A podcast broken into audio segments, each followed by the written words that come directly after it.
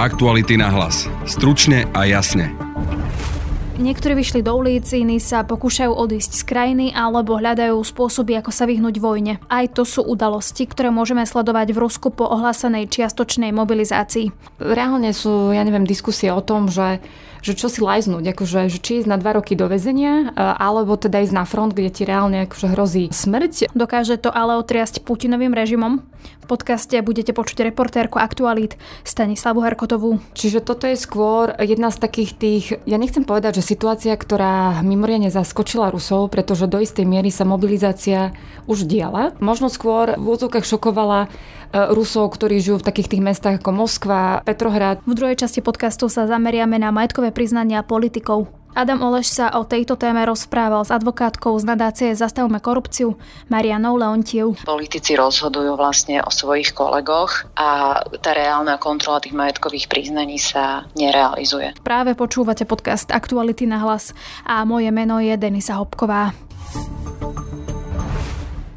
Bývalý špeciálny prokurátor odsúdený, bývalý generálny prokurátor aj policajný prezident obžalovaný. Systém našich ľudí sa začal rúcať. Čítajte na Aktuality.sk, aké dôkazy majú v rukách vyšetrovatelia a komu všetkému hrozí dlhoročné väzenie. Aktuality na hlas. Stručne a jasne. Po tom, čo ruský prezident Vladimír Putin oznámil čiastočnú mobilizáciu, Rusi vypredali jednosmerné letenky. Aktivisti zvolávali ľudí k celonárodným protestom proti mobilizácii, kde teda napokon včera ruská policia zadržala viac ako tisíc ľudí. Prichádzajú informácie o tom, že Rusi vyhľadávajú na internete spôsoby, ako sa vyhnúť vojne. Sledujeme nejaké významné zmeny v Rusku a dokáže toto otriasť režimom Vladimira Putina. Téma pre kolegyňu Stanislavu Harkotovú, ktorá roky píše o udalostiach v Rusku, a hlavne teda na Ukrajine. Stanka, vítaj. Dobrý deň, ahoj. Nám tu na Slovensku a možno, že na západe sa na prvý pohľad zdá, že v Rusku sa po tej ohlasenej čiastočnej mobilizácii začínajú diať veci pretože vidíme, že Rusi teda húfne odchádzajú z Ruska, pokúšajú sa. Takisto sme videli včera nejaké protesty.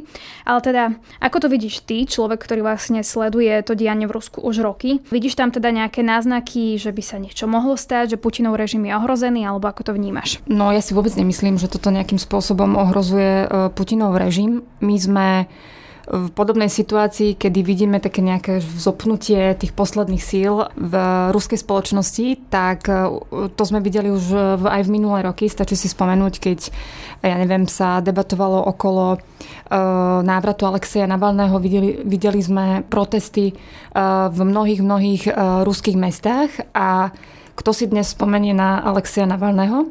To len tak na okraj. Čiže toto je skôr jedna z takých tých, ja nechcem povedať, že situácia, ktorá mimoriadne zaskočila Rusov, pretože do istej miery sa mobilizácia už diala. To je jedna vec. Možno skôr e, v úzokách šokovala e, Rusov, ktorí žijú v takých tých mestách ako Moskva, Petrohrad, pretože zrazu to nie je len o tom, že na frontovú líniu sa posielajú ľudia, Buriati, Kalmici, Čečenci, skratka z nejakých iných e, častí Ruska, ale zrazu E, teoreticky, ak sú tí muži členmi nejakých rezerv, alebo teda spadajú pod, pod tie pravidla mobilizácie, tak by vlastne štát mohol na ten front, respektíve do jeho tyla vyslať aj ich. Druhá vec je, že, že to má veľa aj takých praktických rozmerov, kedy my síce vidíme, hej, že sa vypredávajú letenky a tvoria sa kolóny e, v smere na hraničné priechody, ale treba povedať aj to, že mnoho Rusov napríklad e, nemá pás, alebo sú Rusi, ktorí možno e, neberú tú situáciu až tak dramaticky, pretože veria povedzme tomu vedeniu. A Kremeľ zatiaľ tú čiastočnú mobilizáciu komunikuje spôsobom, že povoláva len tých, ktorí vyslovene slúžili, respektíve už majú nejaký, nejaký, nejakú skúsenosť a zároveň E, sú vlastne z tých povinností o mobilizácii vyňaté rôzne kategórie mužov. To znamená napríklad otcovia, ktorí e, sú z mnohopočetných e, rodín, teda majú viac než, myslím, 3, 3 alebo 4 deti. To znamená, je tam mnoho ako keby takých výnimiek. A vlastne aj tej, tej ruskej spoločnosti sa to podáva tak, že naozaj zatiaľ mobilizujeme len tých mužov, ktorí reálne tvoria tie, tie armádne rezervy. A napriek tomu e, sme videli, písal o tom napríklad český portál idnes.cz, že sa často vyhľadáva teraz taká veta, že ako si doma sám zlomiť ruku, proste hľadajú nejaké spôsoby, ako sa vyhnúť tej vojne. Čiže je tam ako keby istá taká nevôľa uh, niektorých, že to nechcú, alebo ako to možno ty čítaš? Uh, no ja napríklad tieto akože rady, ako sa vyhnúť vojne na ruských weboch vidím v zásade už od februára 2022. Toto je skôr len také aktualizovanie alebo pripomínanie sa, pretože tá diskusia beží v zásade niekoľko mesiacov. V Rusku je to sú naozaj, asi sa vážne bavíme o miliónoch mužov, ktorí určite nemajú žiaden záujem proste zapojiť sa do bojov, pretože aj oni napriek tomu, že im propaganda proste ponúka iný obraz, možno obraz úspechov tej tzv. špeciálnej operácie, ale zároveň tomu povolaniu alebo tej mobilizácii podliehajú muži v pomerne ako mladej vekovej kategórie do 35 rokov. A to sú častokrát ľudia, ktorí fungujú na YouTube, na sociálnych sieťach.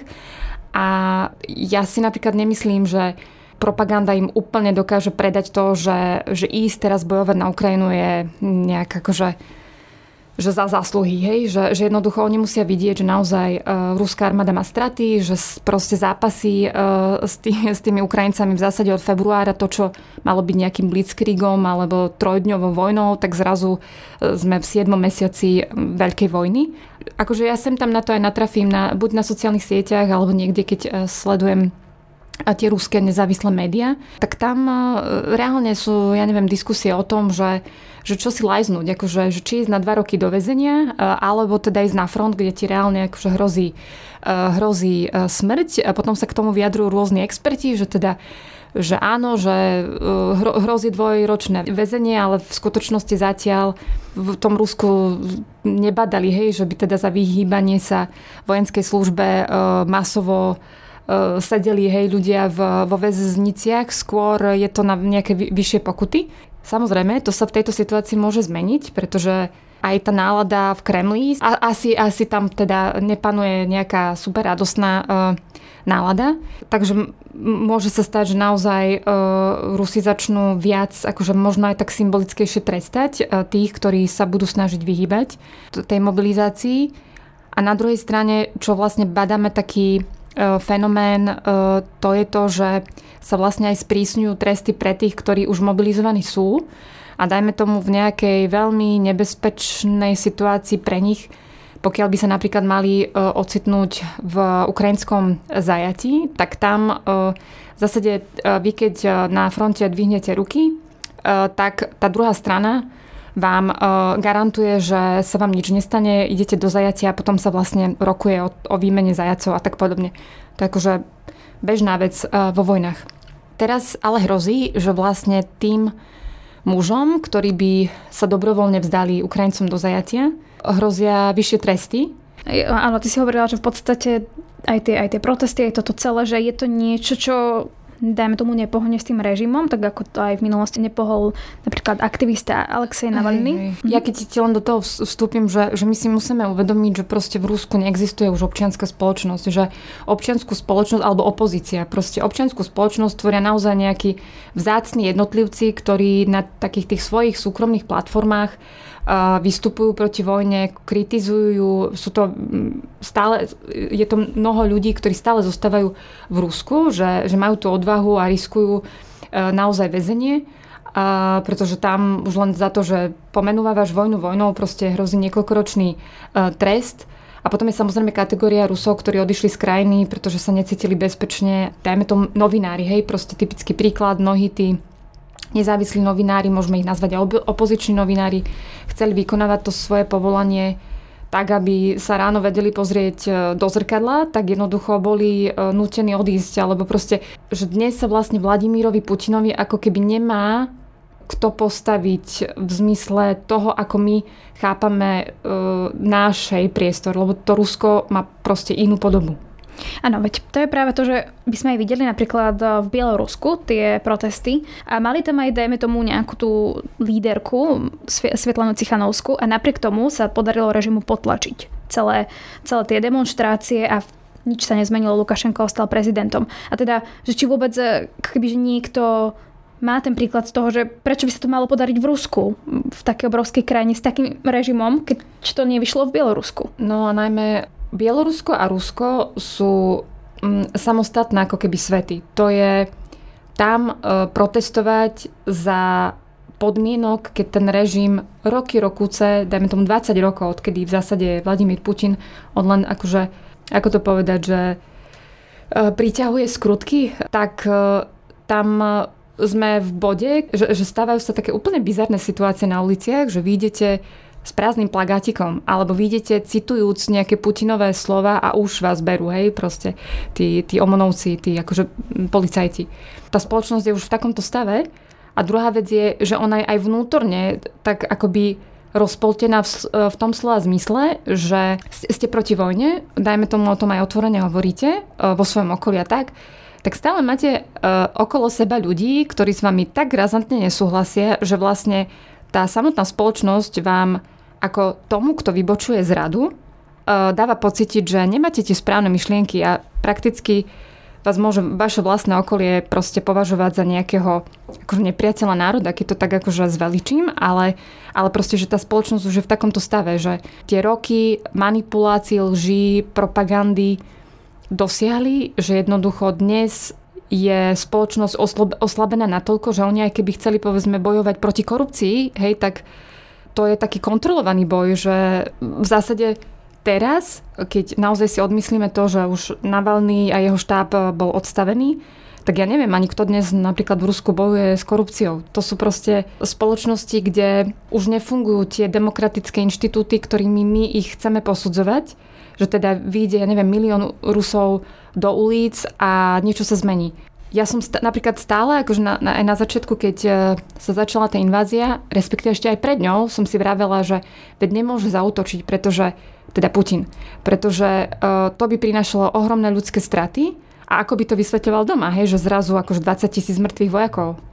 To som len tak akože vtedy uvažovala a tých vojakov je dnes rádovo viac a nevidíme, hej, v tej spoločnosti, že by sa nejak búrili. Oni, tie ruské matky, akože aj plačú, aj sa hnevajú, ale nemajú takú silu a taký výtlak, aby proste uh, reálne uh, tú vojnu zastavili. A ešte len dodám, že keby ste sa napríklad na, na tento fenomén pýtala Ukrajincov, ktorí pochopiteľne majú z pochopiteľných uh, dôvodov na Rusko predsa len taký svoj možno radikálnejší názor, tak by ti povedali, že ale pozor, akože ruská matka síce oplakáva svojho syna, ale iná ruská matka, ktorej syn ešte nepadol alebo ešte nebojuje, dajme tomu, tak e, nebude proti tej vojne bojovať. To proste bude až tá matka, ktorá reálne akože prišla o, o dieťa. Alebo fenomén toho, že dnes síce niekto vyjde na ulicu s plagatikom, že net akože mobilizácií,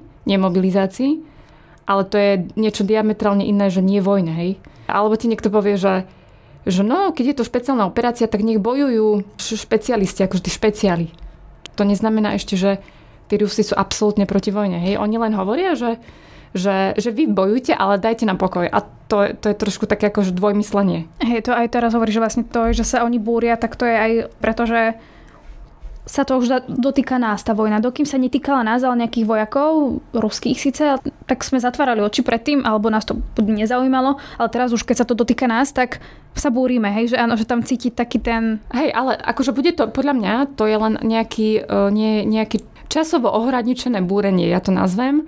Proste len nejaký moment to bude, e, to bude asi v tých e, ľuďoch žiť a potom sa to dostane do normálu, lebo keď si pozrieš aj nejaké štatistiky, e, napríklad Levada Centra publikovala štatistiku o tom, že, alebo teda verejný prieskum o tom, že do akej miery sa Rusi dnes zaujímajú o to, čo sa deje na Ukrajine. Na začiatku invázie to bolo viac ako 70%, dnes je to tretina. Čiže v zásade aj v ruskej spoločnosti akože opadol záujem o tú vojnu čo je taký akože trochu e, zvláštny e, fenomén z toho pohľadu, že Rusom padlo na Ukrajine pravdepodobne, ak teda vychádzame z tých e, ukrajinských čísel, viac ako 50 tisíc mužov nič to vlastne s tou spoločnosťou akože neurobilo ako so záujmom, hej, že čím viac možno mŕtvych, tak tým viac by ten záujem mal byť aspoň z môjho pohľadu vyšší. Tak my sa tu bavíme mesiace a veľmi často sa to pýtame analytikov, že čo sa teda musí stať, aby Putinov režim padol. A asi sa presne chytáme takých momentov, ako bol ten včera, že vyšli do ulic, protestovali, Rusi odchádzali z Ruska.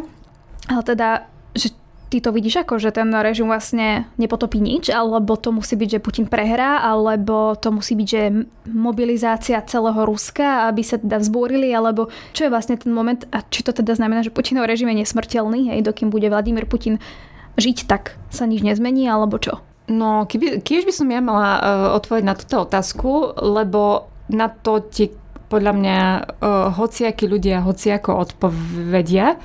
Ja osobne poviem, že ja neviem. Čo sa musí stať také, aby jednoducho v tom Kremli došlo k zmene? Možno naozaj proste fyzický odchod Vladimíra Putina, on má proste nejaký svoj vek, takže môže sa stať, že, že jednoducho odíde takouto mm, cestou z tohto sveta ako všetci proste ľudia a nastanú nejaké procesy, kedy e, ten režim alebo to, čo nastane po odchode alebo po smrti Vladimíra Putina, tak aj v tom Kremli sa budú musieť rozhodnúť, že teda čo ďalej, že či pôjdeme cestou tou izolácie, lebo Rusko sa stále akože ocitá vo väčšej a väčšej izolácii, alebo uh, sa na to vykašľame, hodíme to celé na ňo a budeme sa snažiť dohodnúť teda s tým západom, že že vy uvoľnite akože sankcie a my Ukrajine vrátime to, čo akože vzal Vladimír Putin, hej, lebo sme teda v, tej, v procese deputinizácie. Ale ja neviem, či sa to, to stane, pretože potom ti iní ľudia začnú argumentovať, no ale proste ten systém je tak zažatý v tých najnižších štruktúrach v regiónoch, kde naozaj jednak to FSB má proste akože dosť vplyvnú pozíciu, potom samozrejme strana jednotné Rusko má pod palcom hej, všetky tie štruktúry a, a, a rozhoduje vlastne o, o, o živote aj v regiónoch. Netýka sa to len nejaké akože veľkej politiky, aj keď samozrejme baviť sa o nejakom stranickom systéme e, v Rusku je také, že, že toto je naozaj vláda akože veľmi úzkej e, skupiny ľudí, ktorá vládne Kremlu a vládne celému, e, celému Rusku. Tam by vlastne malo na tých niž, nižších štruktúrach prechádzať hej, nejaká transformácia, zmena, že to nebude len o tom, že odíde vlastne Putin, ale odíde aj to myslenie také. A ja si nie som istá, že či je to momentálne v Rusku možné. Proste mnohí, aj dokonca Rusi ti povedia, že odíde Putin, tak proste v Rusku si nájdú iného Putina. Čiže dnes je to také, že veľmi sporná otázka a nevieme e, to, na, na to podľa mňa že, že odpovedať.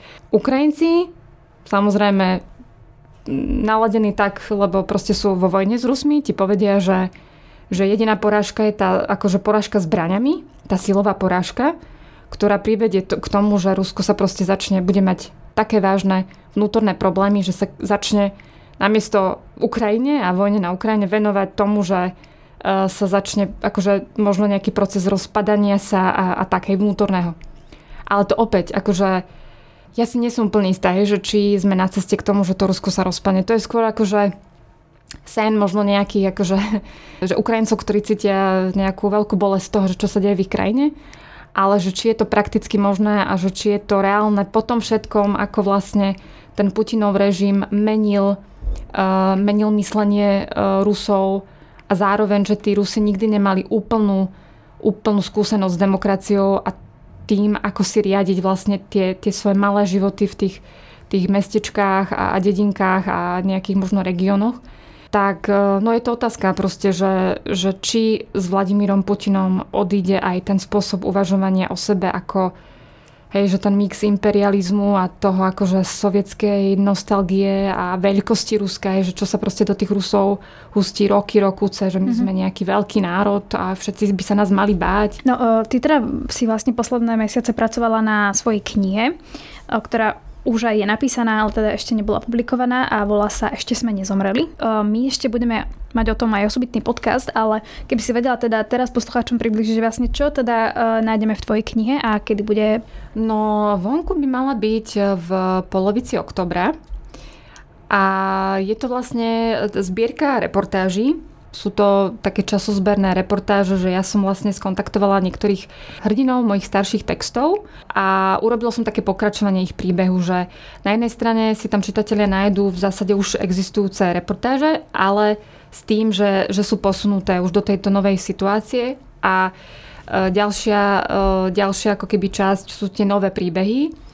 A ja som sa snažila najmä o tom, aby to bolo mm, pestre v zmysle ukázať rôzne podoby vojny. To znamená, že čitatelia si tam budú môcť nájsť príbehy veteránov, príbehy politických zajacov, príbehy ľudí, ktorí, dajme tomu, prežili okupáciu v Buči, alebo je tam príbeh ženy, ktorá bola 65 dní v oceliarneniach Azovstal a jej muž ako, ako človek, ktorý sa pridal vlastne k obrane Mariupola v radoch práporu Azov, tak sa ocitol v ruskom zajati. Ináč ja som si ešte pozerala zoznam e, v noci tých e, mužov, ktorých vymenila Ukrajina. Žiaľ, tento, tento muž e, nie je na tom zozname, takže opäť hej, proste takýto akože rodinná tragédia v tom slova zmysle, že ženy prichádzajú o mužov, ktorí končia, končia v zajati. Čiže bol zámer akoby ukázať, že na jednej strane tá vojna naozaj trvá od roku 2014. Budú tam príbehy, ktoré už začínajú hej, tým Majdanom, pokračujú uh, rôznymi uh, udalosťami, ktoré sa odohrávali v 2014 roku na východe Ukrajiny a končia uh, súčasnými príbehmi ľudí, ktorí teda si zažili vojnu už v tej novej jej podobe. Uh-huh. Ako som spomínala, ešte sa budeme o tom rozprávať v ďalšom podcaste, ale na teraz ti ďakujem Stanka za rozhovor. A ja ďakujem za pozvanie. Pekný deň. Aktuality na hlas. Stručne a jasne. Majetkové priznania verejných funkcionárov za rok 2021 sú zverejnené. Aké dôveryhodné je takéto majetkové priznanie? O tom sa budeme rozprávať s advokátkou z nadácie Zastavme korupciu Marianou Leontie. Dobrý deň. Dobrý deň. Čo môžeme vyčítať z najnovších majetkových priznaní verejných funkcionárov? Tak z najnovších takisto ako z predchádzajúcich. My ako verejnosť alebo mimo vládky veľa vyčítať nevieme. Vieme len to, čo je uverejnené na Národnej rade, na stránke Národnej rady Slovenskej republiky. A to je naozaj veľmi málo a tie fakty sú, sú veľmi málo vypovedateľné, že napríklad, keď si pozriete majetkové priznanie pani prezidentky, tak je tam uvedené sú tam uvedené nehnuteľnosti, ktoré vlastní, je tam napísané, že vlastní osobné vozidlo a že má nejaké úspory. Nie je tam pri týchto hodnotách vôbec uvedená ako keby hodnota, cena týchto vecí. Napríklad pri, pri naozaj si prečítame len to, že má úspory, na ktorých má 100% podiel. Vôbec nevieme, v akej výške tie úspory má. Tu je ale potrebné povedať vlastne na začiatok to, akú funkciu majú majetkové priznania. Tak majetkové priznanie nám majú vlastne preverovať, ten konkrétny verejný funkcionár nemal za určitý rok neprimeraný prírastok hodnoty svojho majetku, čiže či sa jeho majetok nezvýšil príliš voči tomu, koľko zároba. Dá sa to nejako obísť a vyhnúť sa takomu priznaniu majetku? Určite to. Ľudia sú veľmi vynaliezaví, určite sa to dá rôzne obchádzať. Nie je podanie majetkového priznania, ale to, čo, čo do toho uvedieme, respektíve kto je reálnym vlastníkom veci, ktoré užívame. Tuto e, je zase novinka oproti minulým rokom, že tento rok museli verejní funkcionári už uvádzať aj hnutelné a nehnuteľné veci, ktoré užívajú, napríklad prenájom bytu, ktorým nepatria a užívajú ich. Čiže ak majú nejakú, nejakú hnutelnú vec, ktorú užívajú a im nepatrí a platia za to napríklad nájom, um, alebo uh, byt, v ktorom bývajú a platia za neho nájom. No bohužiaľ väčšina ako keby takého užívania nám spadne pod tú hranicu, pod ten limit, pod ktorý to musia uvádzať. Oni musia uvádzať tieto veci, ak za nich za rok zaplatia viac, alebo teda ak hodnota toho užívania je väčšia ako 35 násobok minimálnej mzdy, čo je za minulý rok okolo 22 tisíc eur, čiže mesačne okolo 1800 eur. Čiže ak niekto užíva napríklad byt, čiže si prenajíma byt a, mal, a tá odplata za ten byt by mala byť v nejakej hodnote menšej ako 1800 eur, tak to nemusí uviesť. Častokrát sa pri týchto majetkoch spomína minister financí Igor Matovič, ktorý pred vstupom do politiky prepísal majetok na svoju manželku, tým pádom nevlastní nič je legitimné sa pýtať na financie manželky Igora Matoviča? Ja si myslím, že legitimné e, pýtať e, sa je a nielen manželky Igora Matoviča, ale aj ostatných verejných funkcionárov. Druhá vec je zase, či tieto informácie majú byť zverejnené verejnosti. Tu už by som bola opatrnejšia a tu sa dostávame aj k tomu základnému problému systému majetkových priznaní na Slovensku. U nás podáva majetkové priznanie veľké množstvo ľudí, ale tieto majetkové priznania nie sú kontrolované ako keby reálne. Sú kontrolované formálne, či splňajú všetky náležitosti a potom sú nejako dôslednejšie možno kontrolované v prípade, ak je nejaký podnet, ktorým sa naozaj začne v tomto prípade parlamentný výbor zaoberať, ale aj ten o, zači- o, o tom podnete a jeho odôvodneniu, od jeho dôvodnosti hlasuje a ten parlamentný výbor sa skladá teda z, má rovnaké zloženie ako keby zástupcov politických strán, tak ako je to v parlamente. Čiže politici rozhodujú vlastne o svojich kolegoch a tá reálna kontrola tých majetkových priznaní sa nerealizuje. Koalícia pred voľbami sľubovala viac transparentnosti. Ako to vyzerá s ich sľubmi? Bohužiaľ, e, na začiatku to vyzeralo dosť dobre, lebo um, aj do, do programového vyhlásenia vlády si vláda dala záväzok, že zriadí nezávislú inštitúciu, ktorá bude mať na starosti kontrolu majetkových priznaní a teda, že tak urobí aj na odporúčanie medzinárodných inštitúcií. Bohužiaľ, teraz to vyzerá tak, že aj keď sa táto snaha rozbehla a viedol túto iniciatívu aj s našou, s našou pomocou pán Vetrák, pán poslanec, a predseda ústavnoprávneho výboru, tak eh, teraz to vyzerá tak, že sa táto celá iniciatíva úplne zastavila. Nevidíme reálne zatiaľ, že by niečo s majetkovými priznaniami táto, táto vláda chcela urobiť. Takže v tomto volebnom období asi neočakávate žiadnu zmenu? Uh, neočakávame asi žiadnu zmenu, lebo ten proces tej zmeny, ako bola nastavená, a to takej zásadnej zmeny, že majetkové priznania aj reálne budú kontrolované nezávislým orgánom, ktorý, ktorý je potrebné zriadiť, prepojiť ho na rôzne registre, či už na či už na registre vlastníkov nehnuteľnosti, na obchodné registre a rôzne neverejné registre je naozaj dlhodobý proces a ten asi už nie je možno teraz urobiť. A hlavne v tejto situácii, kedy vláda funguje tak, ako funguje a kedy vlastne tento celý proces, ktorý sa rozbehol pred dvoma rokmi, sa zastavil. Dlhodobo sa rieši majetok Igora Matoviča a rovnako aj bývanie predsedu Smeru Roberta Fica. Podhalilo niečo zverejnené majetkové priznanie? Majetkové priznanie za minulý rok u týchto dvoch pánov nič nové nepriniesli. Obaja nemajú, nepre, teda nedeklarovali vlastníctvo žiadnej nehnuteľnosti, ktoré by mohli bývať a zároveň aj uviedli, že neužívajú nehnuteľnosť vo vlastníctve inej fyzickej alebo právnickej osoby. Ale tu treba povedať, že teda tam sa uvádza len užívanie nad tú hodnotu 1800 eur mesačne. Ako sa riešia takéto majetkové priznania verejných funkcionárov v zahraničí? Takéto majetkové priznania riešia rôzne. Samozrejme, že záleží ako keby od hodnotového nastavenia tej ktorej spoločnosti. Tej spoločnosti, ktoré si na tomto dávajú veľmi záleže, tam sa riešia veľmi detailne a zverejňuje sa um, relatívne veľké množstvo údajov aj verejnosti sú krajiny, ktorými my sme sa radi inšpirovali a to, ako stále hovoríme, je to Francúzsko alebo Írsko. Vo Francúzsku dohliada na majetkové priznanie nezávislý úrad, ktorý je naozaj dobre vybavený a vie detailne skontrolovať teda to malé percento vybraných majetkových priznaní a má na to vytvorené naozaj expertné týmy, ktoré vedia kontrolovať hodnotu nehnuteľnosti, ale zároveň veľmi proaktívne pristupujú k tým, ktorí majetkové priznanie podávať musia, im radia, e, dávajú im konzultácie, ako to vyplňať, ako určovať hodnoty majetku a tak ďalej. A čím lepšia kontrola e, je vykonávaná, e, hĺbková kontrola tých majetkových priznaní, tým menšie potom potreba zverejňovať verejnosti tie údaje, ktoré sú v majetkových priznaniach a tým pádom aj tie, tí ľudia, ktorí majetkové priznania podávajú, majú menšiu zábranu uvádzať všetky detaily a všetky hodnoty tých, eh, toho svojho majetku. Ako je na tom Česká republika, odkiaľ si častokrát berieme inšpiráciu? Česká republika je na tom celkom fajn eh, v porovnaní s nami, ale v tomto prípade my sme si nechceli brať eh, inšpiráciu v Českej republike, lebo tam tiež neexistuje taký, tá, takáto samostatná nezávislá inštitúcia a naozaj by sme sa chceli obracať ku krajinám, ktoré som spomínala, kde sme sa boli na tieto inštitúcie aj pozrieť a a tieto inštitúcie vynikajúco fungujú a majú aj dôveru verejnosti. To bola advokátka z nadácie Zastavme korupciu, Mariana Leontie. Ďakujem za rozhovor. Ďakujem. Na dnešnom podcaste spolupracoval Adam Oleš.